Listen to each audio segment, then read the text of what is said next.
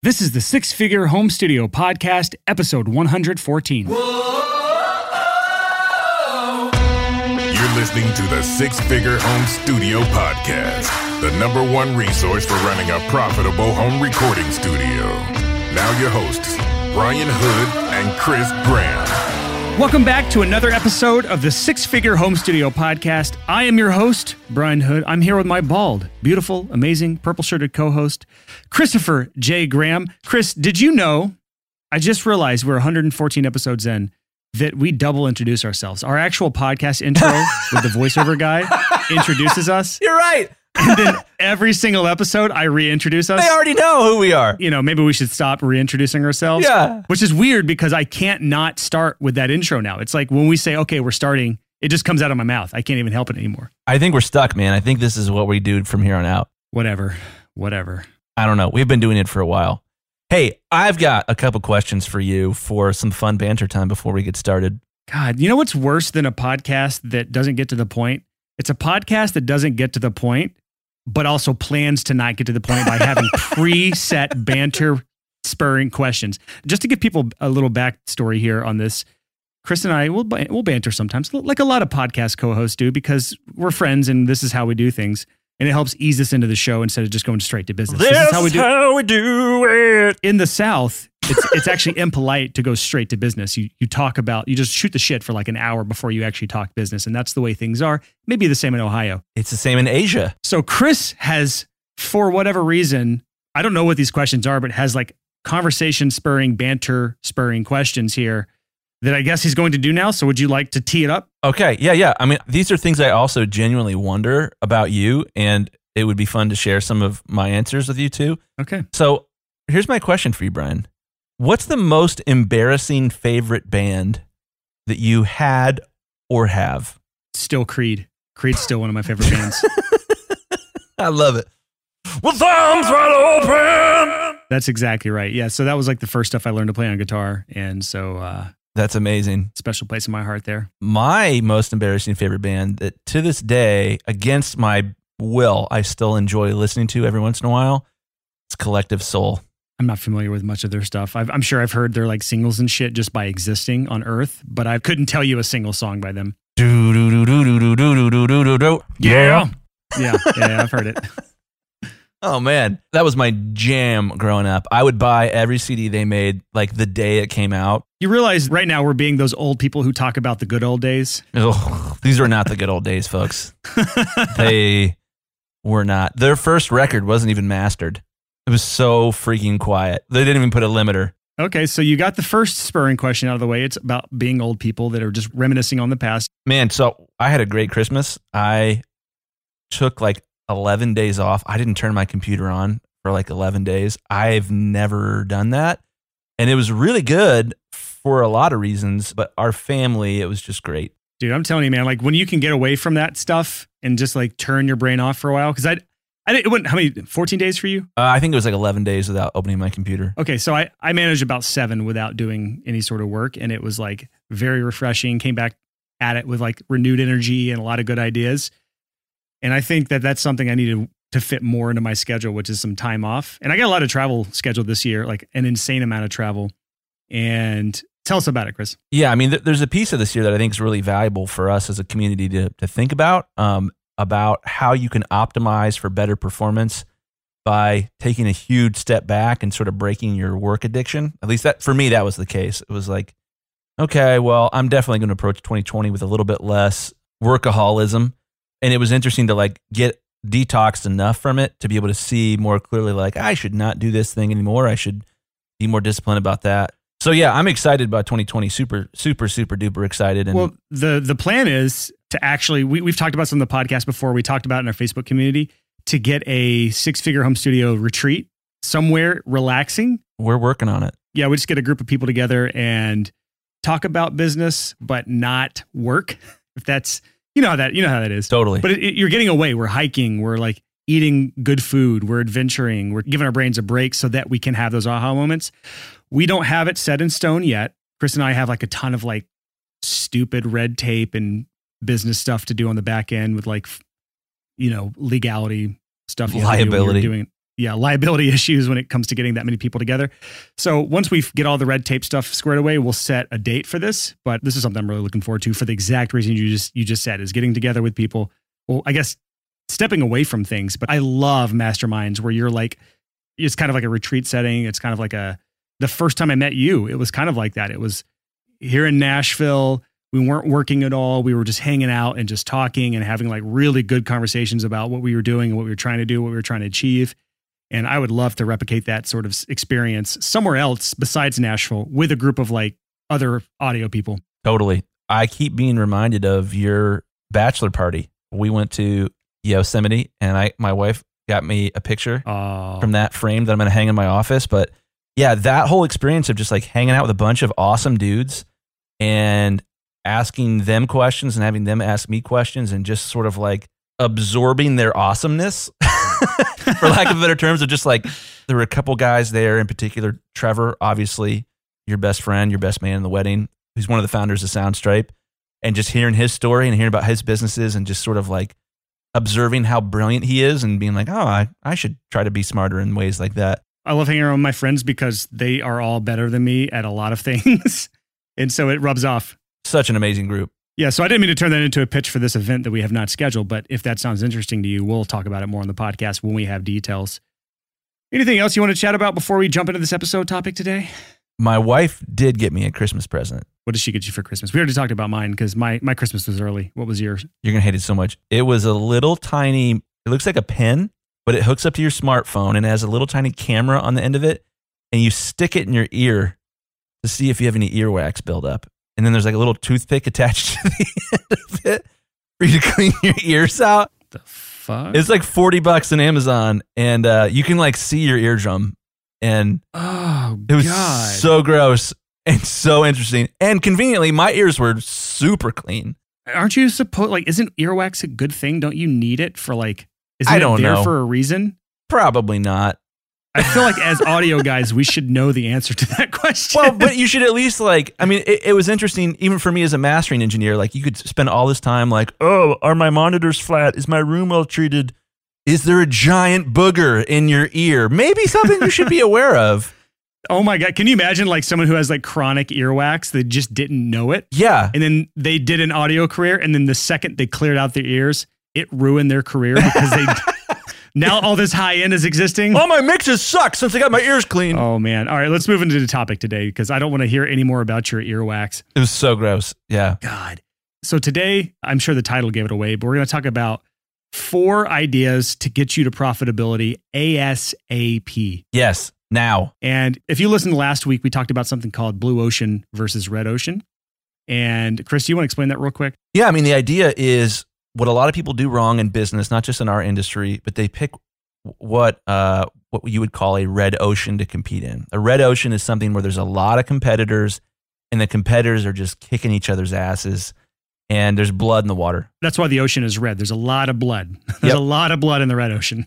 Blue ocean is totally the opposite. Is that you go somewhere where the competition is low, and you try to be number one in a niche. So it's kind of like us, uh, the Six Figure Home Studio podcast. Yeah, From episode number one, we've had the same intro. We were the number one business podcast in the recording industry. it was blue ocean so we started you know making podcasts and because there was pent up demand people wanted to learn about this stuff and nobody was teaching it so it was like we grew really really fast if we had done something like just try to launch the same format that other people were doing it wouldn't have worked well why would we do that and some of what we had going for us is like we're friends with most of the most popular podcasters in our industry so why would we steal their format that's crazy like that would have been a real dick move So, with that in mind, red ocean versus blue ocean, we wanted to present four blue ocean ideas with the goal to get you to profitability ASAP. There is a reason for this because if you're trying to make a living in audio, there's a lot that goes with that. But the first thing that matters above all else is actually becoming profitable so that you can make money, so that you can make a living, so that you can actually sustain yourself. It's all about sustainability. And Chris, you had a little bit on this topic, and really why we're going to present these four ideas to you is for the purpose of sustainability. So here's the thing you're going to start a business in audio, and your goal is sustainability. You want to do this for the rest of your life because you love it, right? So if I have to start a business from scratch in audio, I'm going to be paying attention to three things. And these are ideal customers. These are the type of people that I want to work with that will keep my studio open. One are people that have cash, not people who can barely afford anything. In a situation like this, I think what a lot of people do is like, oh, I'm 20. I'm going to start a recording studio and I'm only going to record other 20 year olds. Well, 20 year olds usually don't have a whole lot of money. So you might want to rethink that part. Number two would be reoccurring, looking for customers who will hire me again and again and again and again. And a lot of times, this is completely my story when I started producing, was I would hire people. I had a lot of repeat customers when I started out, but it would be like years in between projects. So you need a huge number of customers to support your business if it's a couple years between records. So I'd be paying attention to people that are, are offer the type of projects that are recurring. And then number three, word of mouth. I'd be looking for customers who are going to tell everyone they know how great it was working with me. Or people that have a lot of visibility so that they're going to passively refer people to you. Yeah. They don't have to necessarily be telling everyone, but just by them working with you, you're going to get work from them. Totally, 100%. A good example of that, this is slightly embarrassing. Keep in mind, this is a long time ago. I was just starting out. But I started going to, not for like impure reasons, but I started going to this church here in Columbus, Ohio called the Vineyard. And the Vineyard was huge. At least back then, I think it was like 10,000 people or something like that. And had a thriving music community. And so I worked with like one person and then they told their friends and I worked with a second person. I think I worked with just about every single musician in that church, of which there were many, many, many, many, many. So it was a community where word of mouth really worked. And I think what a lot of people do wrong is they work with a client who doesn't necessarily have a community. And as a result, there's no word of mouth. You don't pick up any projects from that project. Yeah. And so those are really the three things that are going to help you get to profitability the most. And these four ideas are going to range from very practical to completely off the wall because this is the way Chris's brain works. All of these four ideas that we have focus on one of those three things clients with cash, clients that are recurring that will come back to you again and again and again, and clients that will give you word of mouth. And some are a combination of all three of these, if not all three of these in one. This is all about trying to make a living now so that you have enough money so that you can do what you actually want to do in the future. Because I think most people have this misconception that they are going to quit their day job and go immediately into the exact niche that they want to work on and it's going to work perfectly for them. But in most cases, that does not work. There's going to be what's the best term for this? A weaning period or an intermediate period, a purgatory, where you are making money in audio doing something that you may not be 100% passionate about, but at the end of the day, it's way better than working a, a, soul sucking day job that a lot of people have. And if you can shift your focus on instead of being selfish about what you want to do in audio and selfish about the fact that you only will do what you want to do in audio and think a little broader about the fact that, hey, what I want to do in audio, that online mixing thing that I want to do in any genre of music, is actually a very red ocean. And we talked about that last week. It's an extraordinarily red ocean that's going to require a lot, a lot, a lot of work if you want to stand out in it. Instead of trying to do that, maybe I'll talk, tackle one of these ideas that Chris and Brian talked about today that are a little off the wall, but also are not full of blood. the waters are not full of blood because they are something so different, or at least on the early, early, early part of that curve. That what do they call it again? The bell curve. Yeah. Yeah. And I think the big idea here is what you want for your own happiness and sanity and what you need to grow a business is flexibility. In a day job, most of them don't provide that. A nine to five, it's going to be really, really, really, really, really hard to run your business on your leftovers. Be like, okay, it's five o'clock. I'm home. Now I'm going to work from five to nine on my business. That's rough. What you need is the flexibility to be able to build the business that you want, to be able to invest in yourself. And a nine to five makes that tricky. For some people, the best option might actually be to find a side hustle, to find a job, a traditional job that's super duper flexible. And honestly, that was kind of the way that I did this was I was uh let's see here, it'd be like 2007 or so. I got hired as a worship leader at a church.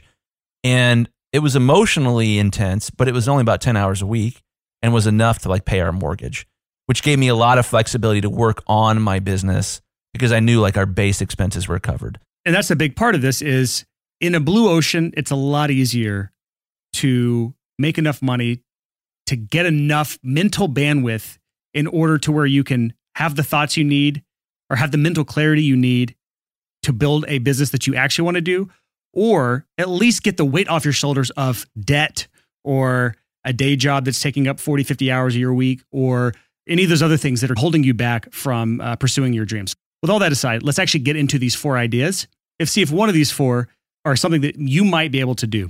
So we're going to start things off here with the least of the off the wall ideas. And this is something we've talked about on the podcast before, but this is something I have not seen our, our community really embrace. I've seen a few people try to do this, and that is a done for you podcast agency. Now, before you go screaming away and saying, why would I want to do that? This has nothing to do with audio. This has nothing to do with a recording studio. I want you to bear with me because this is one of those things that we have in our community a unique resource and a unique position to do a business like this at a high level better than the other people that are doing this right now. And so I have seen and I have heard of multiple agencies out there that are doing done for you podcast services and bringing in fifty to $100,000 per month or more for their agency. And these are people that actually have no ties to the audio industry. These are entrepreneurs that either started a podcast or they're just entrepreneurs that spotted the opportunity that's out there and jumped on it. And the reason they're able to do this is because if you go back to the thing that Chris talked about earlier, these are clients that they're working with that have cash.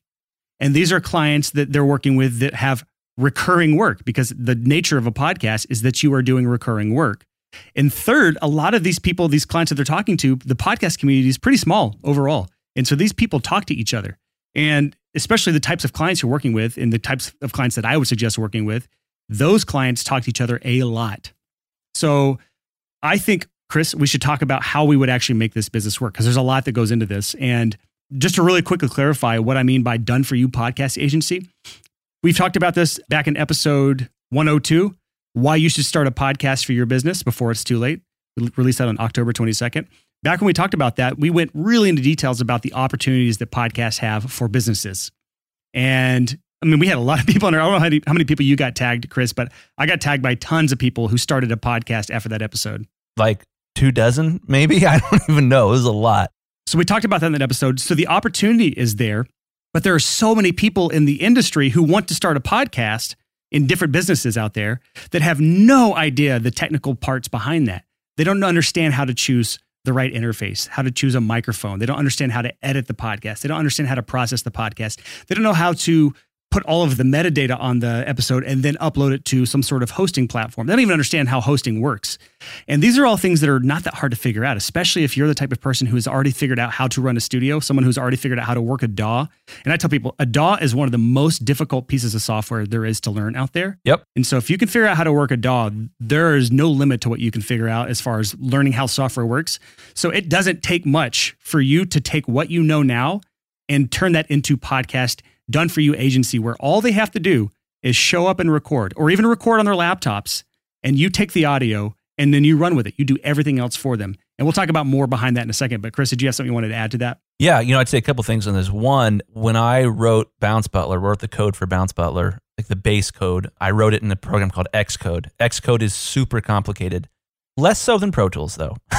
like, like I learned it a lot. I started with Digital Performer, was the first DAW I ever used and the learning curve is a lot less steep with Xcode just because it wasn't like integrating all the different pieces of it. There's just a lot less that can go wrong than with audio. Like you can clip any track a million different places and there's a lot that can go wrong. So, my kind of piece here is people want this service.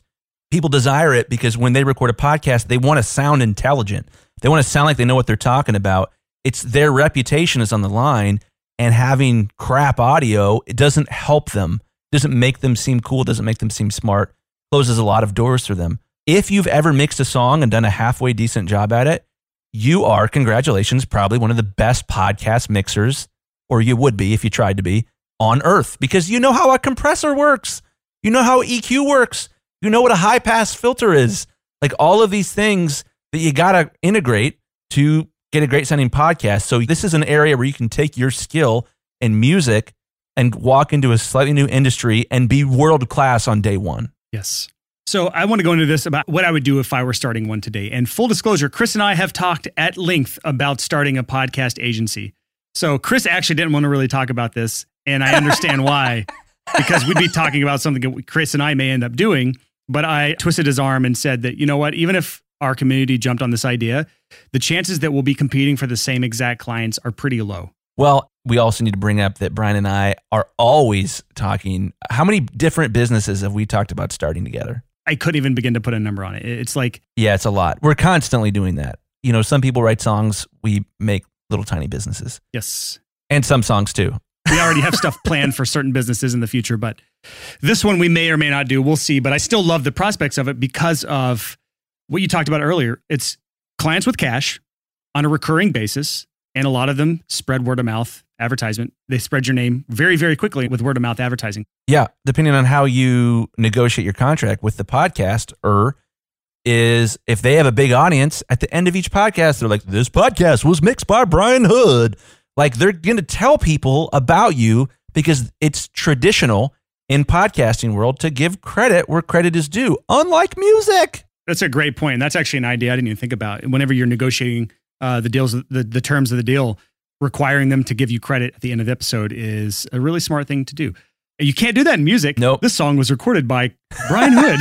like, God, oh my gosh, work. can you imagine? Yeah. Uh, But podcasts, I hear in credits all the time. So this is something I'm glad you said that. So, anyways, let me let me dig in. This is not going to be an in-depth thing.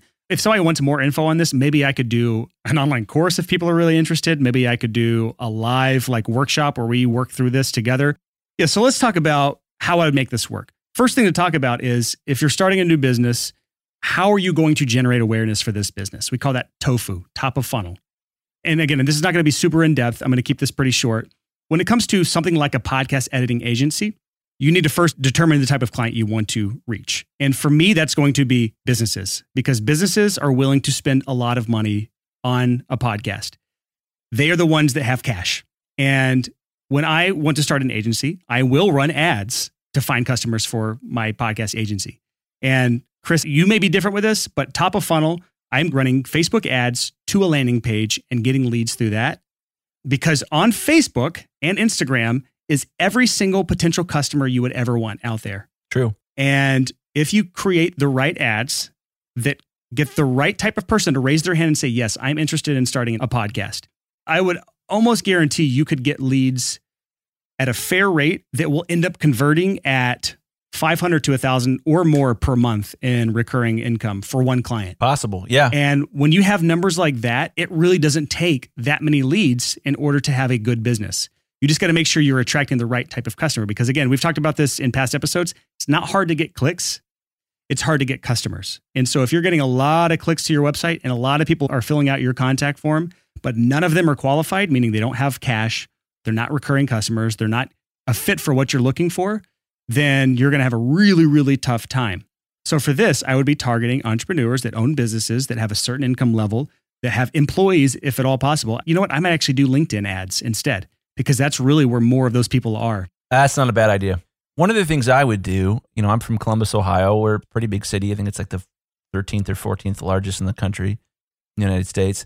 I would first of all think about who I knew that owned a business. You'd go local. I'd go local first. Ooh, that's this is why you're my friend and my podcast co-host because to me it's like I go straight for the like it's so easy set up an ad funnel and then you get you just pay and then people sign no like why would I do that if I can go to people that I already have relationships with and yeah that's so much better do what Chris said Yeah, so I would go local. I would think of who I already knew, the who I already had relationships with, and I would start pitching them on, you know, starting a podcast now is sort of like having a YouTube channel in 2007.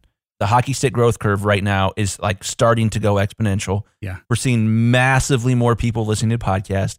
So I would do a little sales pitch on like how powerful it is, and I would help them strategize about what a beneficial podcast would look like for their business. Yeah. And I would basically put my business coach hat on and would business coach them on how to do a podcast. this is a great way to do this because from the very get-go you are not pitching them on you editing their podcast or you doing all of their podcast for them you are building the desire to have a podcast in the first place. So if you are talking to real estate agents or real estate brokers, or you're talking to a business owner who has a pizza shop, or you have someone that has a, I know so many bloggers out there that have these really successful blogs and no podcast with it. Yeah, let me hop in with that. that. That's actually a great point. I would talk to people that had blogs. That's exactly what happened with you. You had the Six Figure Studio blog before the podcast. Yep. So I'd be finding people that were already influential, but also people like, let's say there was a really, really good pizza shop uh, here in town. There is. It's called Natalie's, one of the best venues in town as well. It's a nice small club. It's wonderful. If they wanted to market Natalie's, them starting a local music or local restaurant podcast is interesting because it's something that foodies in Columbus, Ohio would listen to and they get to talk about themselves. They become their own sponsors starting a local podcast like that, they can get sponsors from other local restaurants who are willing to pay to be in front of their ideal audience because the only people that listen to that are people in Columbus who like food or foodies in Columbus. And so as a done for you agency, that's one of your services is helping them work with sponsors. And obviously you can negotiate that however you want, but these are the type of clients when you have this sort of potential that you're pitching to them, it's not that hard to get a thousand or more per month from a client just talking about real estate for a second. Or uh, actually, a better example is uh, somebody I'd been coaching who does uh, a loan originator in real estate. And one lead for him, if he is the one who gets the loan from them, he gets like three or four grand in commissions from that one customer. So for him, a customer is worth a lot. If his podcast that I help him launch gets one customer per month, it is more than worth it to pay a thousand of that to me. Yeah. Well, and the big thing there for him is you got to put yourself in these business owners' shoes. If they have a co-pilot and you know somebody taking care of people in the back of the plane and they're the pilot, they can just show up and be done in an hour with an episode. Yeah. If they're really disciplined about it and if they're really coached well and produced well, it's not that much work for them. And that's really interesting for them if they're looking at that from a return on investment or an ROI perspective you know, one of the other things I would do if I were trying to find customers for a podcast agency and I were just starting out is I would spend a lot of time in the Apple Podcast app looking for podcasts from hopefully influencers that had just started that sounded like crap. this is true. Yeah, if it sounds like crap, it's usually self produced. And if it's self produced and it's somebody that's running a business or is in a niche that has money, those are people that are probably doing it themselves and their time is very valuable to them. So for you to take it all off of their hands, it is not a hard sell, to be honest. Yeah, to be like, well, if you did this all by yourself and you're releasing weekly, which is a big secret to growth, apparently, I guess so. I mean, it's working for us. So, I mean, some podcasts are daily too, but yeah, weekly at, at the least. Yeah, if they're releasing weekly or, you know, even daily or whatever, how many hours per month do they need to put into that to make it happen outside of actually recording? So I would say for sure, like a thousand dollars a month, you're talking 250 per episode. Yep. Really isn't a whole lot of money if the customer that you're trying to win stands to gain much more than $1,000 per month. Yeah, we talked about this like episode two or three or one. Like we've talked about the $5 hamburger, the $10 hamburger. If you sell a $10 hamburger, which there are some in Nashville that are $10 hamburgers, you sell a $10 hamburger that tastes like a $10 hamburger, it's like, okay, that's that's fine, I guess.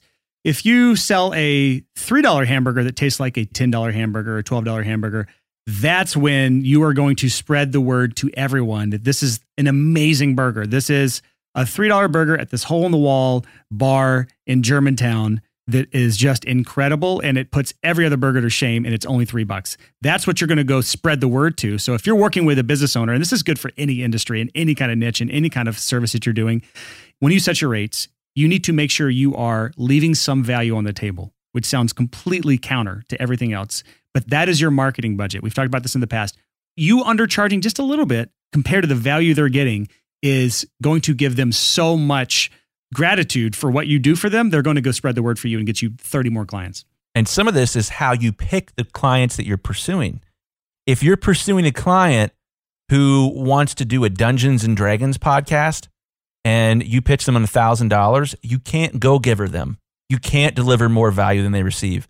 If you find a realtor and you pitch them on a podcast or a restaurant owner Or, I mean, let's fill in the blank. Let's say that they owned a chain of pizza restaurants and they were going to do a pizza podcast. That starts to get interesting. Or, you know, the realtor, I think, is the best example because a realtor doesn't need a whole lot more leads to make a whole lot more money. But if you're approaching it in that way, you want to make sure that you're pitching yourself to people that you stand to give them a huge return on their investment. If you're pitching a high price to people who don't stand to make significantly more from you, sales is a tough job to have there. Yeah, I want to correct you on something, Chris. Please do. I love it. I didn't hear anything you said because I was researching. I knew I was going to call bullshit on you the second you said it. You called out Dungeons and Dragons podcast as not being able to afford your services and not being able to go give you. Oh, here we go. Not another D and D podcast is literally a Dungeons and Dragons podcast, and it has four thousand nine hundred ratings after eighty eight episodes. What? So you know how much they are getting on their sponsorships on that podcast. Like th- how many downloads they must have. They're getting hundreds of thousands of downloads a month. If my math is doing me correctly, They're gaming the system there, man. just tell me I'm right and you're wrong. That's all I want to hear from you. They're gaming the system there, Brian. Uh, That's an example, though. It's like somebody out there is making a lot of money with a Dungeons and Dragons podcast. if they're playing their cards right. Yeah, that's there's okay. There's not really cards in Dungeons and Dragons, but let's not talk about that. I love crippling you with a pun. Yeah, You're just like, I, uh, eh, eh, eh. it's I just hope you never get bored of them. it's it's it's called deflation. It's like my energy level drops, the octave of my voice drops. Okay, okay, just like thirty octaves down. It's a risk when I make them, man. It's a I'm rolling the dice. Those are pun puns. Are you fucking done yet? I'm work I'm working on it. Let me throw one more piece in there. We talked about this. We were texting about this earlier today. I bought my family Catan, Settlers of Catan. It's a board game. Speaking of games, if you guys want to play a fun game and learn more about running your business while you're doing it, go buy Settlers of Catan. C A T A N. There's so much business strategy and negotiation strategy. And I played three times, three full games with my my nine year old yesterday, and it was amazing. He's learning so much. It's such a great game. But on with the show. Yeah, so we're talking about running a podcast agency, a done for you podcast agency where you make it very high touch. You take it off of their shoulders and you do everything, even if you can go high touch as you want, even if you are live on Zoom with them or in person with them as they record, helping them with the show, helping them set things up, helping them script out the outline, helping them with the pre interview, helping them with a checklist. Like there is so much you could do to bring value to that to where it is a no brainer for them to keep paying you month after month after month. The goal is if you're starting out from scratch, you're going to be doing all this, and that's fine. The goal is eventually you're going to be hiring out to do a lot of this stuff so that you're not the one doing the day to day work on these little menial tasks like helping someone set up a microphone. Well, there's a couple things I would say with this. First of all, as we sort of move into middle of the funnel here and how to close, this is even bottom of funnel. If you pitch them on, hey, you know, I saw you guys are doing a podcast. I'm an audio engineer. I'd love to help you guys. You're a perfect podcast customer for me because you clearly could make a lot of money in your podcast. But your podcast sounds like crap. Here, I'm going to bring in some audio gear. I'll record you guys. I'll mix and master it, and then I'll give you that episode for free. They're going to publish that episode, and they will never be able to go back to the old way of doing things because they're going to sound badass if you did it for them. And then they're going to sound like little nerds with little thin voices and too much room tone and bad EQ and all the whole nine yards. So it's an easy product to show value on just by knowing how to use like compressors and EQ and stuff. You don't have to be that advanced to do way better than the layperson for a podcast.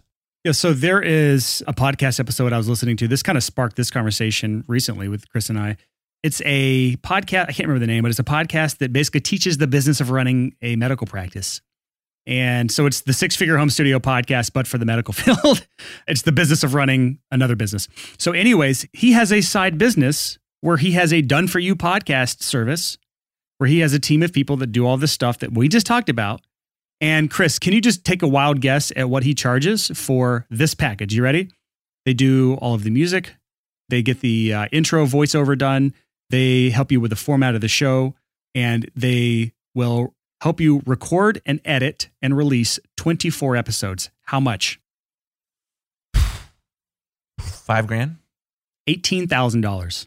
What? Let's do this, Brian. Yeah, 18 grand and he is crushing it right now. So, this is somebody who has a medical practice. He has no audio background. He has a successful podcast, and that's the only qualification he has is a successful podcast.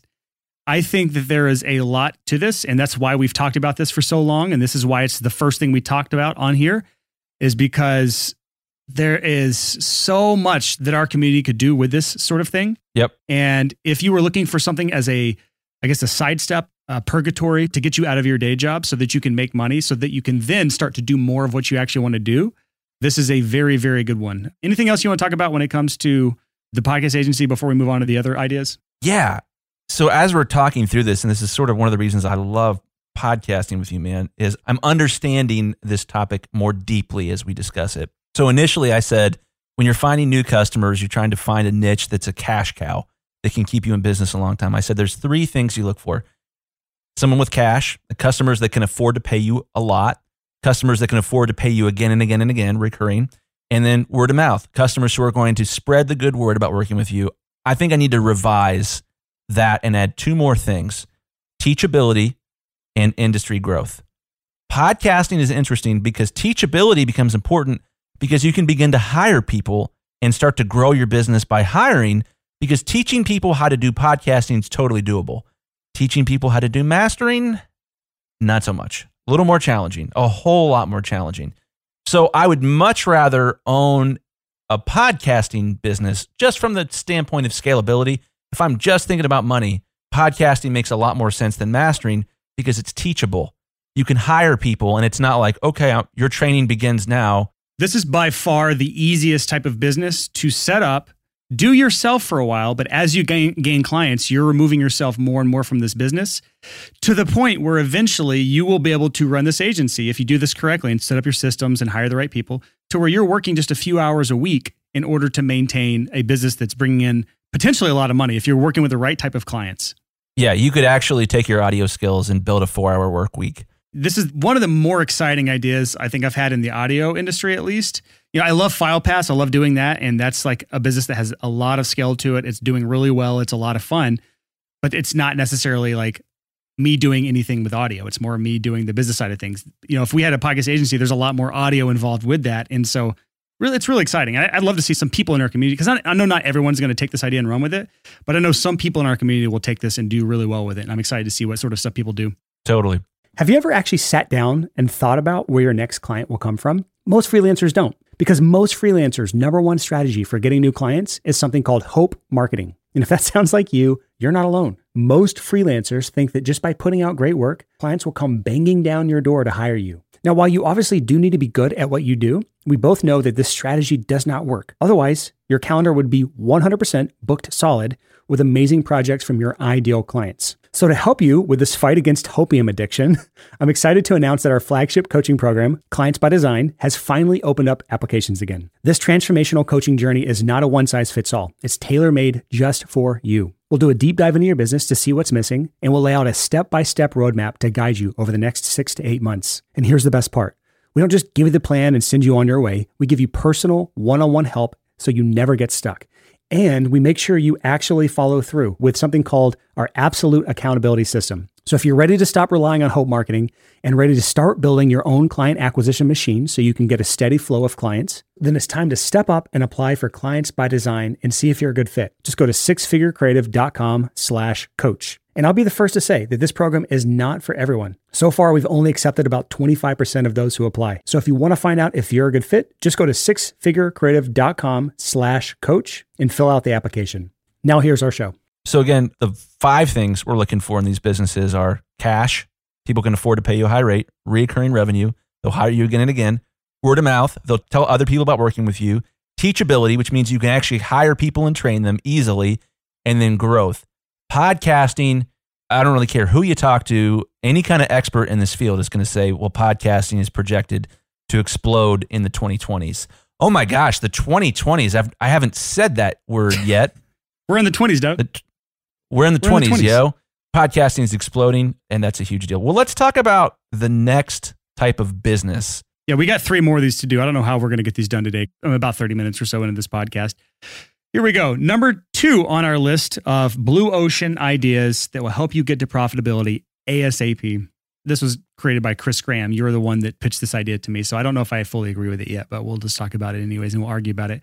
It is pre producer. Can there be a sad trombone after that? Yeah, that was so lame. Let me pitch this. So yeah. I live in Columbus, Ohio, as I mentioned, probably way too much in the show. And there's another guy that lives in Columbus, Ohio, named Mark Abrams. Mark Abrams manages PureMix.com. You've probably heard of it. PureMix is humongous. And they're a training platform for high end audio engineers. So you can take a bunch of like online courses with Grammy winning engineers and stuff like that. We were having lunch the other day, and a lot of this episode stems from that conversation with Mark. So shout out to Mark for that. And one of the things that came up was this idea of I think it was Mark who told me the story about Bob Clearmountain, how Bob Clearmountain kind of invented the mix engineer field.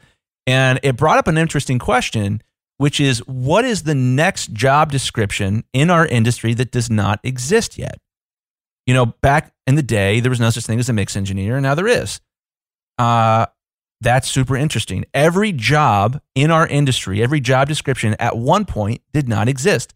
It wasn't like Alexander Graham Bell invented recording and then all of a sudden there was like, oh, we got editors and mix engineers and mastering engineers and producers and we got, uh, you know, tracking engineers. And it wasn't like that. Things have splintered off into specialists now. It used to be like Yes. back in the day in the medical industry, you just kind of had one person who did it all. You had the town doctor. And now I couldn't even begin to list how many specialists there are in the medical industry for one specific joint, a joint doctor or whatever, a joint specialist. If you have joint problems. A toe doctor. a toe. I don't know if there's a toe doctor, but there's one for just about every body part. Probably. Yeah, I mean, so it's a weird thing. We see in every industry throughout history, any industry that's growing, that's doing well, starts to have specialists in it. So, what's the next specialist? The idea I have for this is pre producer. We've got producers, we've got mix engineers, but a lot more people are recording themselves, and a lot more people are, this breaks my heart, but they're falling back on like, well, I don't really need to practice before I go into the session today because they can all fix it in post.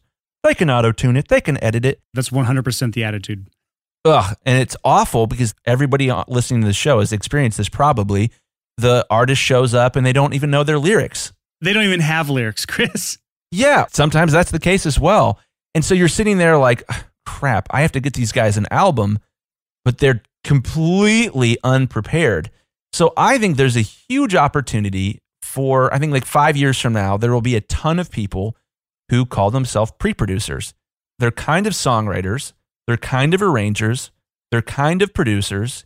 They have a network of like vocal coaches, drumming coaches, arrangers, you know, songwriters, the whole nine yards, where they help the band get ready to actually have a record produced. My gosh, when I was producing, I can't imagine how much easier my job would have been if there had been somebody who just did pre production with them to like cross off each of the items on the list of like, have you rehearsed this song? Have you practiced this song? Do you know how to play it? Has your guitar been professionally set up? Have you changed your the heads on your drums in like less than 15 years? Like just the stupid stuff that you're like in a session like, "Oh gosh, you didn't show up to the session with a guitar with brand new strings on it. Why? Okay, I will change the guitar strings and get out my tools and adjust your intonation." A pre-producer is somebody who would make sure that when they showed up for the session that the band was ready, the songs were ready, and there was some cohesive idea for the producer to actually work with. The snowball had begun to roll downhill instead of the producer being like, well, uh, let me figure out how to generate some momentum because these guys are totally unprepared. How do you pitch this to somebody? Because this is, I mean, I still am not sold on this idea, but how do you pitch this to someone who is producing from home, for example? That's where a lot of the industry is headed. And that's why online mixing is kind of blown up and, and become so popular, is because people are self producing at home now. Why would they want a pre producer? Sales mode, Chris Graham initiated. Okay. There'd be a YouTube ad. It'd be finding people that self produce.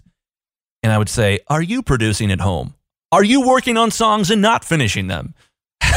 Have you started over 50 songs and not released a single one of them? Your problem is pre production. You're not focusing enough on preparing to produce and record your song. I can video chat with you over the internet and I can help you flesh out your ideas so that when you go to record your song, it will go smoothly. You'll have everything you need and you'll be able to get over that indecision, that imposter syndrome, et cetera, et cetera, et cetera. People that are recording at home want control, right? They want two things control and they want to save money. But as a result, what happens is they stall. They stall out. They start working on a song and they're like, oh man, I'm not into that song anymore. I'll start a new song.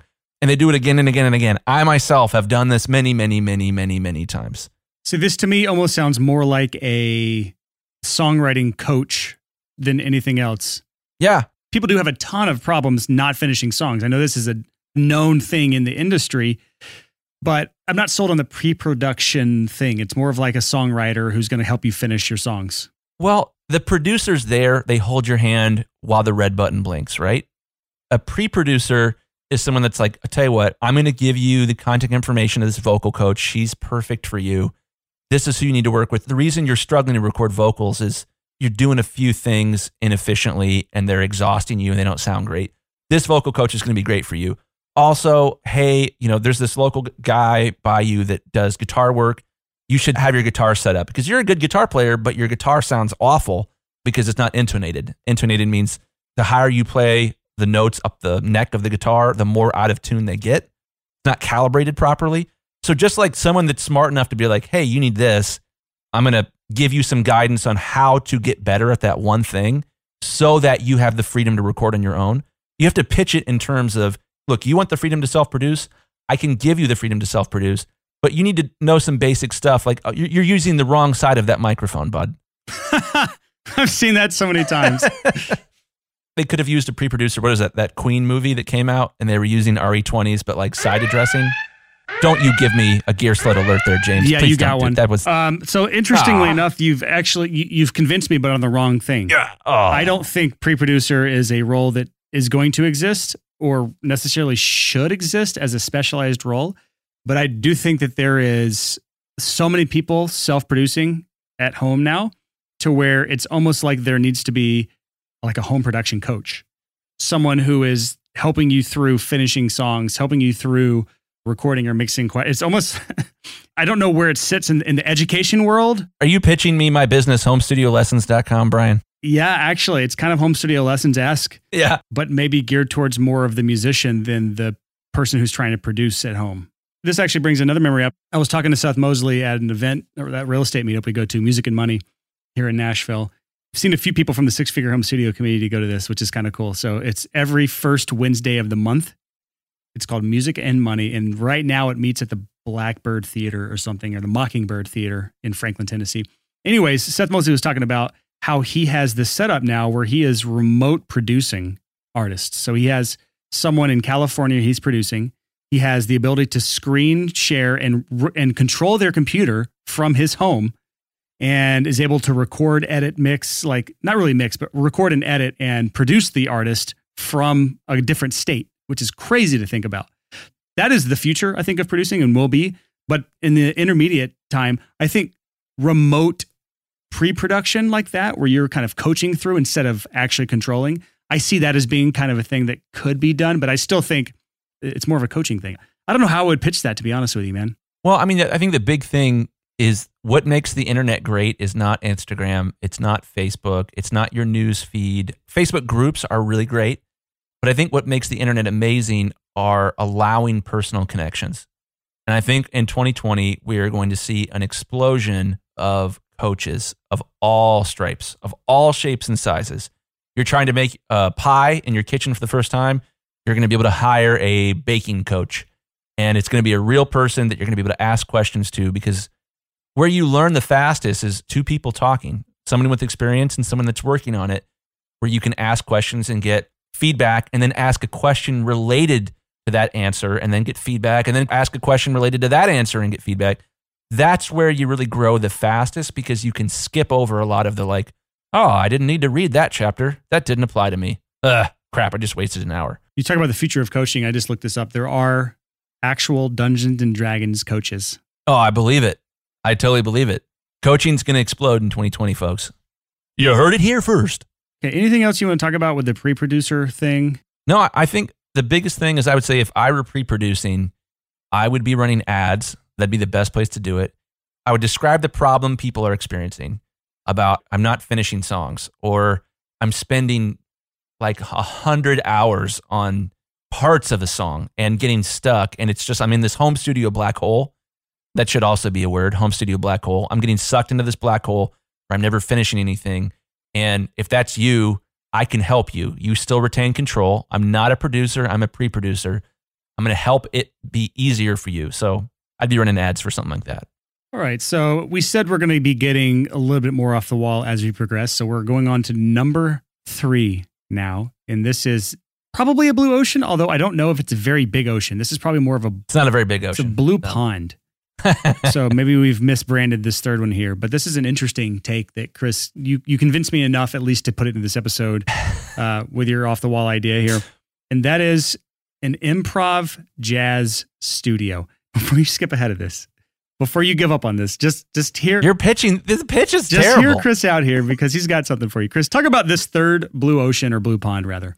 Well, I'm going to start with a story. So, over Christmas break, something glorious happened in my house. My oldest son, Joshua, got really into Christmas jazz. He's nine years old and he would just listen to Christmas jazz all day long on his Alexa.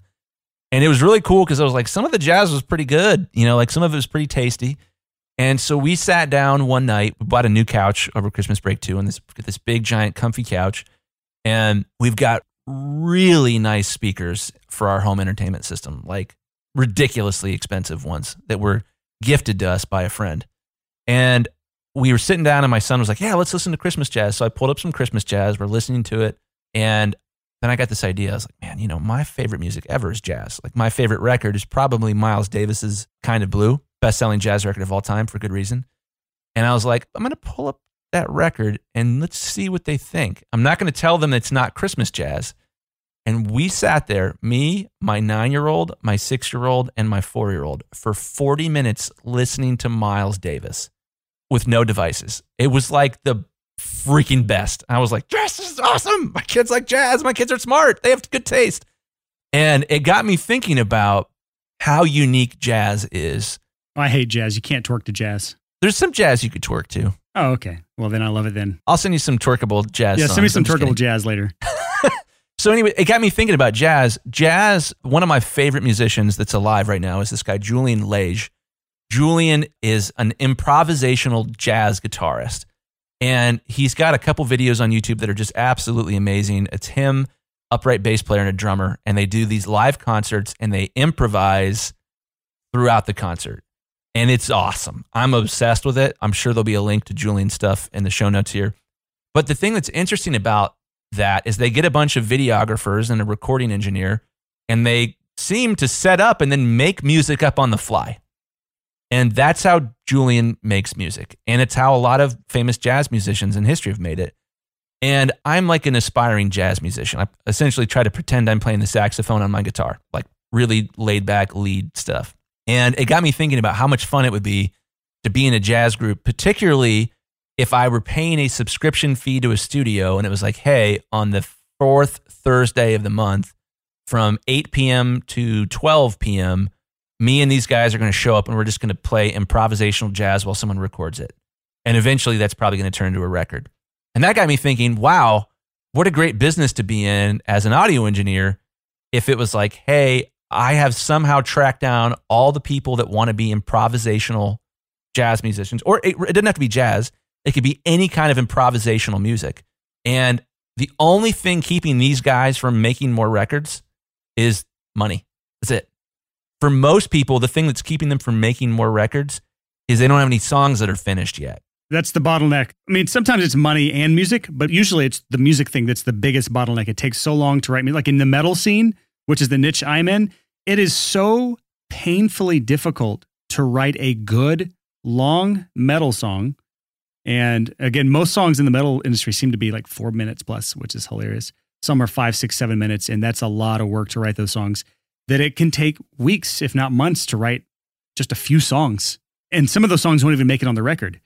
So when you contrast that to improv jazz or any kind of improv music where they can just make music up on the fly, it takes away one of those two massive bottlenecks. And then it comes down to do they have money? And the answer could be yes, it could be no, but it definitely takes away one of the two big bottlenecks. So that's why it's interesting to me is that it is it can lead to a lot more recurring work because then if they have a regular paycheck, they know how much they can allocate to the recording budget every single month or every single year, you know that every three months or every two months or every month, they're coming in the studio for six hours. They're just going to jam and we're going to see what comes out of it. Yep. And in a situation like that, it gets interesting because if you get five guys, like five different jazz groups, they're going to show up at your studio and set up in your live room and improvise for a few hours a month, all of a sudden you've got some pretty predictable income, especially because you've got more than one guy coming in to improvise. The real art of improvisation is you've got a couple guys in the room and they're changing what they do based on what one of them did. They get inspired by each other. And in a situation like that, if it's say $300 to come in and record for four hours once a month, that's the recurring fee. And that's, that's all things included. Then you're only talking with a three person jazz group about $100 per month per person. That's a pretty good deal. Yeah. And also, people in the jazz scene tend to form kind of a community. They, a lot of them know each other. They're playing gigs together. They're doing stuff together. We have a, we have a jazz scene here in Nashville. You wouldn't think it, but they do. And there's jazz clubs they play at and stuff, and they're freaking awesome. I don't know if I would touch this one personally, just because I don't have any history in jazz. I don't really have the passion for jazz. Although we have kind of taken passion out of this conversation to me, I'm, I'm all in on the podcast agent, done for you podcast agency idea. then we talked about it first. so it's hard to get me to sell me on any other idea besides that. But jazz improv studio, it would be a good thing to get into to just see how it does.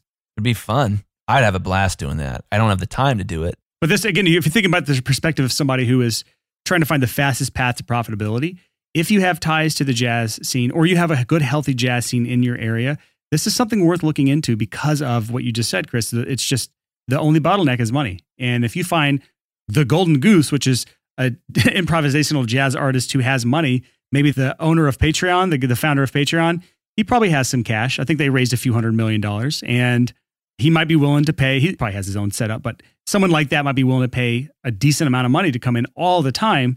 And that could keep you afloat for a while. Well, and he does. Jack Conte is the guy's name from Patreon. He's in the studio all the time. He's got a whole bunch of different YouTube channels where they're making they do cover music. And again, like that sort of comes back to the same idea of like you could do this sort of same idea with cameras. Yeah, we talked about it on a past episode, and I couldn't even for the life of me tell you what episode it was. It was probably in the somewhere in the 30s, 40s, or 50s in our backlog. But we talked about the recurring income aspect of using cameras to have clients come in and record one song a month with video and putting it on YouTube. And you talked about that. What was there? Is it Pomplamoose? Is that the artist name or one of the bands he's in? Pomplamoose. Yeah, yeah. They do that. They got another band called Scary Pockets. It's like one of my favorite bands right now. They have a YouTube channel called Scary Pockets and they do funk covers. And I think they release at least weekly. Have you found any info on the studio they record that at? Yeah, yeah. I've talked to the guy that records them before. He's awesome. But yeah, I mean, they do all sorts of, it's fun music. All of it's fun music and they just started doing a new YouTube channel that's called Stories. That's like acoustic covers.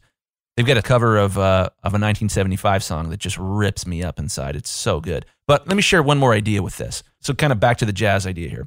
When it comes to the jazz studio where you are working with reoccurring improvisational clients, one of the things you can do if you're plugged into a jazz community is you can foster that community. You can say, "Hey, Bob, you're a great drummer. I know this guy Joe, who's an unbelievable upright bass player, and I know this other guy, the best guitar player in town, or the best saxophone player in town, or whatever it happens to be. Would you guys want to come in and just have an improv night? We got some new gear. We want to test it out. You guys improv, we'll record it, and then pitch it to them of like, dude, if you guys ever wanted to come in monthly, we could figure out, you know, what that would cost. You could basically create improv jazz groups. And you would pitch to people of like, you should be in an improv group with this guy and that guy or this guy and that guy and that guy and that guy and this guy and that guy and that girl and her mom, you know, whatever. And you'd be pitching, why don't you guys just come in and improv? And it's really affordable because you guys are sharing the cost. And you could probably get, man, if somebody pitched that to me, of like, hey, we've got this great jazz drummer and this great upright bass player. Here's a reoccurring fee. And once a month, you will show up and you get to have like jazz camp. You get to play jazz with these guys. I'd be like, yes, done. Absolutely. Where do I sign? So there's a lot of guys like me that would absolutely go nuts for something like that. And with improv groups, you have the capability of creating them from scratch. A lot of great classic jazz was made in that way. It was like you, you, you, you, and you, and you. Pick up your instruments. We're pressing record. All right, let's go. Oops, we made a hit record. That's jazz. It's kind of like Korean boy bands. What's BTS? I guess so. the factory just churns out boy bands over and over again. You could be that factory, Chris. You could be the jazz J-pop. We'll call it J-pop. Actually, J-pop's already a thing. Never mind. That's Japanese pop. Anyways, you were on a rant. Go ahead, Chris. Well, I think my rant's over, but we should probably have a K-pop episode. We need to find like a K-pop person. Who produces K-pop? Somebody tell me who produces that stuff so we can get them on. Yeah, if you have connections in the K-pop world and you know somebody who speaks clear enough English that they would be a good podcast guest, let us know. I don't know if they record over there, if they do it here. I don't know how all that works. I just need to know more. I don't even know. It's fascinating. It's a really strange genre unto itself. Dude, BTS is huge. They have like action figures with what's the toy company? The big toy company? Hasbro? Yeah, I think they have like BTS dolls or whatever. Can we get BTS dolls? Oh my gosh, they look creepy, dude. Holy, it's Mattel. That'll be the only merch that our podcast has. You can get Chris and Brian dolls for your studio. Dude, how do we get dolls? Oh my gosh. Mine comes with its own RE20 and Brian's comes with its own SM7B. sending you these BTS dolls on our Zoom chat here. So if you want to look at that, Oh man, this podcast has gone way downhill, Brian. You're sending me a link for dolls. I'm getting the Prestige Doll 5, $49.99. Okay, I'm looking at it. Mattel. Okay. Dear God. The links to these dolls will be in our show notes at the sixfigurehomestudio.com slash 114. There will unfortunately be a link to this in our show notes page. All right, moving on to our last. One more thing. These dolls are $49 a piece. Yeah. And they're really high quality. They, they remind me there's a show called, what is it, like Rescue Team or Adventure Squad or something like that, that my kids watch uh, on Netflix. And it's like five, four, three. It's like this whole like puppets go out and save people. To me, they just look like they're straight out of what's that thing that the founders of South Park made? The like stop action. Oh, yeah, yeah. It looks Team just like America. that. Yeah. What, what movie is that? Team America, right? They look like Team America dolls. All right, so we're moving on to our last of the four blue ocean ideas to get you to profitability ASAP. I'm so excited about this one. This one's so goofy and amazing. Yeah, again, we said progressively more off the wall. Number one was the Done For You podcast agency. Number two was the pre producer specialist role. Number three was the improv jazz recurring revenue studio. Number four is even crazier. What do we got? So I mentioned Julian Lage before. Love him. I saw a video of him. I forget the guy's name, but it's him and another musician. They have a small improv guitar group. They made a YouTube video of them recording with nice gear on a dock at like an amazing like vacation spot. And it was clear that they had intentionally gone to this spot to hang out and record. And it got me thinking, I was like, dude, what if someone had a business and their whole pitch to artists was, well, we don't have a studio. What we do is we book amazing locations and we take you to an awesome Airbnb and we get you the healthiest that you can possibly be by melding the recording process with the vacation process. And we call it vacording. That sounds like a shitty vaping recording studio. That's idea number six. Yeah, it's yeah, a vape shop slash recording Okay. studio. Not actually the worst idea I've ever had. But let's go back to the vacording thing. Here's the thing when you record a band, you want them to sound good. But more than that, you want them to feel the music. You want them to perform in a way that brings people to tears. And somebody who is approaching recording like a job, as far as a musician goes, it's going to be hard to capture magic lightning in a bottle. It's going to be hard to capture lightning in a bottle when someone's like in the real world. What you want when people listen to music, they want to be transported somewhere. So why not record your record in somewhere that people want to be transported to? Like Yosemite, where we went to. This business idea is instead of pitching someone that they record with you at your studio or whatever, you would find people with a lot of disposable income and you would pitch a dream recording package. Hey, we're going to go to Yosemite. We're going to rent this house. It's going to cost $19,000. And you and all your buddies are going to go out. I'm going to show up with all my gear. We're going to bring a caterer who is going to take care of, you know, basically like a maid slash butler slash chef individual. And they're going to take care of everyone's needs. And we're going to combine whatever they love to do. It could be golf, it could be hiking, it could be sailing. And then in the evenings, we're going to record a record. and we're going to have an executive chef who's cooking meals for us there. It's going to be five star. Yeah, we're talking about a fantasy recording thing, but not at a studio. Yeah, at this point, this is no longer really about the recording. It's about the entire experience. Bingo. And this is because, I mean, there's a lot of reasons to this, but nowadays people are starting to value experiences over stuff now. And when you can pitch such an incredible experience that they can take their musician friends or they can go solo with you out to some crazy ass environment. And really, it's going to be probably with friends and record either cover songs or it can be songs that they've written or anything. It's just, it's just an experience for them to release the creative side of their soul that they've basically had to keep locked away because during their day job, they're focused on making money. They run a business. They have employees. They have a lot of stress. They have to deal with taxes. They have to deal with payroll. They have to deal with all the GDPR rules and the California Privacy Act and all of these things that run businesses to the ground and stress you out. And you're saying, hey, we're going to take a week away. We're going to take two weeks away. We're going to go to this five star setting, this mansion. We're going to set up in one of the rooms all of this recording gear. We're going to have a chef on site cooking us meals, every single meal. We're going to have masseuse there. We're going to have sailing set up. We're going to have a guided hike. We're going to have all of these crazy things. And it's going to be expensive for you to do as the business owner. It's going to take 10, 15, $20,000 to do this, but you're basically doubling your margins. You're saying this is going to be 20, 30, 40, $50,000 for us to do this. The difference that you have, the unique advantage that you have over someone else who's just booking a generic vacation for somebody is that you are tying a passion to this. When you can tie someone's passion with a self care retreat, it is undoubtedly one of the most powerful ways to convince somebody to give you money. So, this isn't necessarily an idea I invented. I know that there are people that have done this. I'm pretty sure that this is how Led Zeppelin recorded at one point. That there's a castle called Clearwell Castle that I'm pretty sure they rented and recorded like Led Zeppelin 2 or something in. I'm sure I'm, I'm getting all the details wrong on this, but if you're working with artists, you want the artist to be in an emotionally healthy spot. And like I'm imagining, Brian, about a year ago, you invited a bunch of your buddies that were all your groomsmen out to Yosemite and we got an Airbnb and we hiked and we ate together and we hung out. And it was one of the most amazing experiences I've ever had in my life. I'm talking about that where we all chipped in. I ended up dropping about a thousand bucks plane ticket, rent, food, everything, car rental wasn't totally unreasonable because there were, you know, there was a, a pretty large number of us, I think a dozen or 13 or something.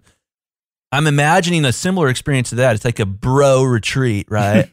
but we paid somebody else that showed up with like a drum kit. Maybe it was an adjacent Airbnb and they had a drum kit and guitars and everything was set up. And then we're like, okay, we just finished dinner. Now we're going to walk over to the other Airbnb and we're going to record.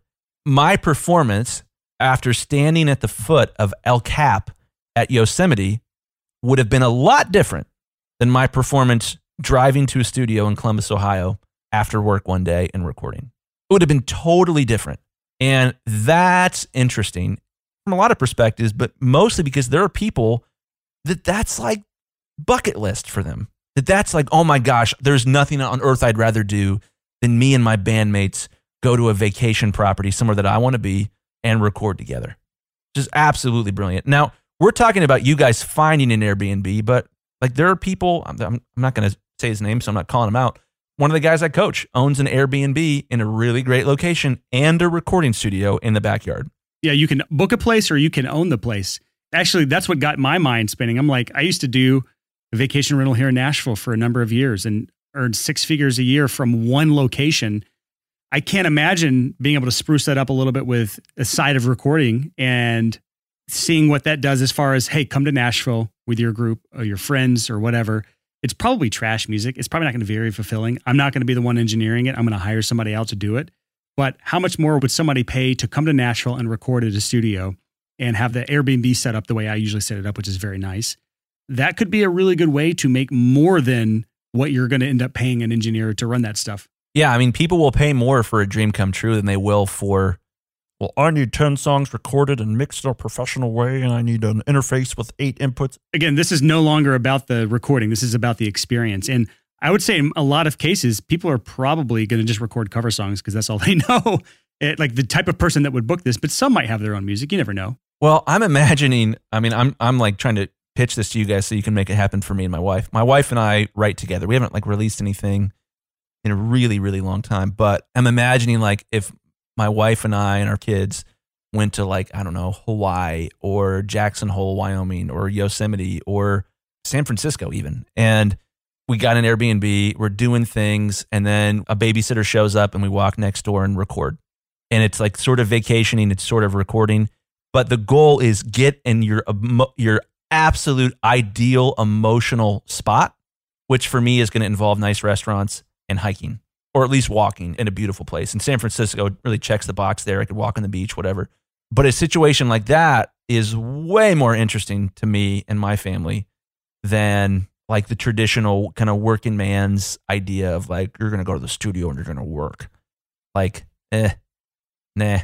So I think this vacording idea is interesting because if the right person really went after this and was like, well, you know, what sets me apart? Uh, I don't record in studios. I set up entire experiences. And if I'm not going to somewhere cool with you, I'm not interested in working with you. Yeah, this is very much like the Done For You podcast agency. It's very high touch. And with high touch, the only way to make it work is to make it high cost. And with a Done For You podcast agency, with the right type of client and with vacording, not vape cording, with the right type of client, you could charge a lot because of the fact that this is not just a recording, it is an entire experience. And people will pay for experiences like this. I'm reminded of you guys might not remember this girl, but her name's Paris Hilton. Who is that? I've never heard of her. She was like friends with uh, Lionel Richie's daughter, and she was famous for being famous. She was sort of a Kardashian before the Kardashians, and she like recorded at least a couple songs, and they were not good. But for someone like that, that's sort of like a debutante, you know, has tons of money to burn, and you pitched her like, "Hey, we're gonna go like spend a week in Hawaii, and we're gonna record your record while we're there." Someone, this idea is getting crazier and crazier. But someone like that, someone that's got disposable income, you're much more likely to get a yes out of them if you pitch something exciting. I was just joking about not knowing who Paris Hilton is. I thought everyone knew, but you couldn't pay me enough money to spend a week in Hawaii recording Paris Hilton's like EP. There's no no amount of, there's not a dollar figure that exists that would convince me to do that. Interesting. I, I can think of at least several dollar figures that I would be down for a trip to Hawaii to record Paris Hilton. The big thing here is I want to talk about my wife a little bit here. I did a lot of stupid stuff as a younger man, but one of the smarter things I did, and I've talked about on the show before, was the way I asked out my wife. And when I asked her out, I didn't just say, Hey, will you go out with me? Hey, will you be my girlfriend? What I said was, Hey, I think you're great. You know, when I met you, I was really attracted to you because you're beautiful. But then as I got to know you, I got to know your character. And then my attraction to your character surpassed my attraction to your beauty. That caught my attention. And that's why I'm asking you out. And what I'm asking you to do is to go on a canoe trip with me. I will pack a picnic. I'll pick you up on Saturday morning at 1030. We're going to drive to Logan, Ohio, where we're going to rent a canoe and we're going to go on a seven mile canoe ride. Halfway through, we're going to pull over to the side of the river. I'm going to pack, it's a penne pasta dish that I like to make with chicken. We're going to eat that and then we're going to continue down the river. And then they're going to pick us up and drive us back to our car with the canoe. And because I was so specific about here's what you can expect, it went from when I met with her to ask her out, it was a hard no. Absolutely no way would she go on a date with me by the end of the pitch that it was so specific and so interesting and so different, I got a hard yes. And it was so much fun to ask her out in this way. And I think when you're talking about recording somebody, pitching them services is hard. Pitching them an experience is a lot more exciting. And I think you're a lot more likely to get a yes out of that, whether you're asking somebody out or proposing that you work together on a record. So I think there's a little bit of time here because we're already, you know, an hour and a half into this episode or so for a bonus one here. And this is the ultimate business right here. Oh, I'm pumped. This is not pre planned at all. Here we go. I'm going to find a rich improvisational jazz artist. I'm going to do remote pre production on that rich improvisational jazz artist's music. Can you do pre pro on improv jazz? Just pretend that you can.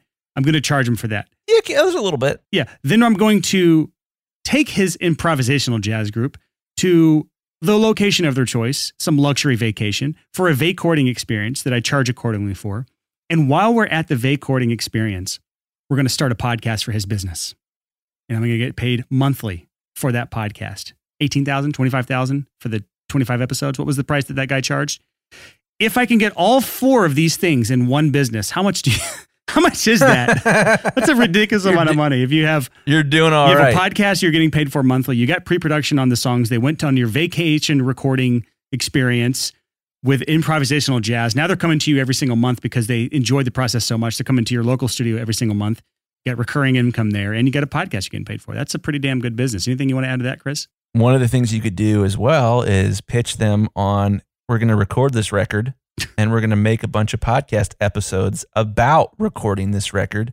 Mr. Lij Shaw of the Recording Studio Rockstars brought this idea up to me. It's an idea I'm very interested in. It's too bad you threw it at the end of an hour and a half episode where we've gone off the rails. We've lost most of our listeners by this point. No one's listening at this point.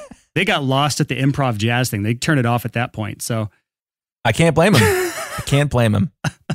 anything else you want to add to this, Chris? Because uh, again, our whole goal here is to make you think outside of the box. That's the entire goal for this episode. Think outside of the box when it comes to creating a blue ocean. Do not try to swim in the red ocean. That's disgusting.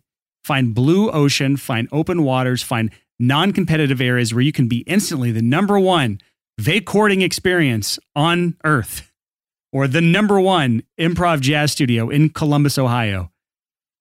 Think outside the box. Well, I'm going to get super kooky here and then I'm going to close up shop here. I might have just dropped the mic there, so this better be good. Okay. At some point in the future, there will be tourism to the moon. You will be able to pay to go to the moon, probably within 10 years. And at some point in the future, a band and a recording engineer are going to pay to go to the moon. And they are going to make a record on the moon. And it's going to be awesome. And that in itself is their marketing plan. We recorded this on the moon. Like that day is coming. I guarantee it. So vacording on the moon. Let's go, guys. Who's going to do it? I really want to cut this, but I'm not. I will add to this. I'm going to push back on your idea and have a more realistic Okay. idea. I don't think in the next 10 years we're going to have tourism to the moon. In the next 10 years, we'll have tourism around the moon. And then in our lifetime, probably tourism to the moon. Okay, you might be right. There will be a version of Dark Side of the Moon recorded on the actual dark side of the moon in orbit. and mastered by Lander. Oh, and we're done. Oh man. So that is it for this episode of the Six Figure Home Studio podcast. Hopefully, that got your mind racing. Hopefully, you're coming up with some unique and cool ideas to become a blue ocean instead of just bathing in the blood of other failed businesses. as morbid as that sounds. Uh, this week is NAMM. So Chris and I will both be at NAMM. It is. It starts Thursday this week and goes through Sunday. So if you are wanting to hang out with us or meet with us or chat with us or anything, uh, just hit us up podcast at the sixfigurehomestudio.com if you want some sort of formal meeting. Uh, if you just want to meet up with us as a group, we're going to try to schedule some sort of group hangout while we're at NAMM. I think you should follow us on social media if you want to know when and where that will be, because we're going to kind of do it as a fly by the seat of our pants kind of plan. But we really, really want to see if you're coming to NAMM.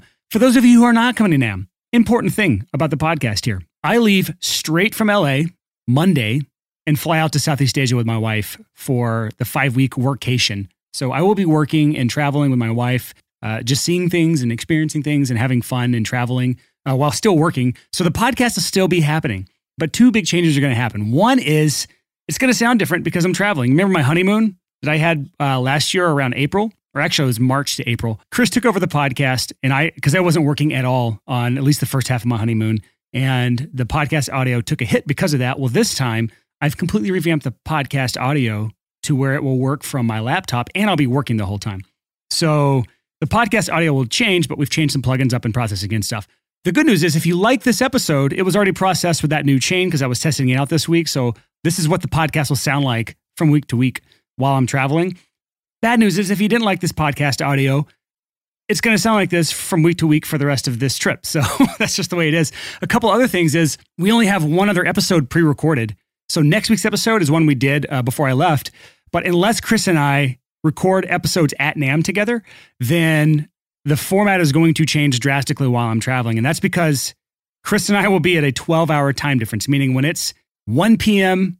my time, it's 1 a.m. his time. When it's 1 p.m. his time, it's 1 a.m. my time. That's really, really, really difficult to get on a call together. So we likely will not do any sort of like in person episodes together like we do, like where we just we video chat uh, and we record the podcast. And that's how we've done it since day one. We've actually never done an in person episode before. So if we do it at NAMM, it'll be the first time we've done it. So we have some plans for episodes to keep it going, but we might have some solo episodes. Uh, we might have guest hosts on the podcast. We might do uh, a couple interviews while I'm gone. So be prepared for things to change up. Uh, our goal is to not miss a week while I'm gone because, again, this podcast is still a priority for both Chris and I. Even when I'm traveling, this podcast is still a priority for us. And for anyone who is still listening at this point, another big announcement.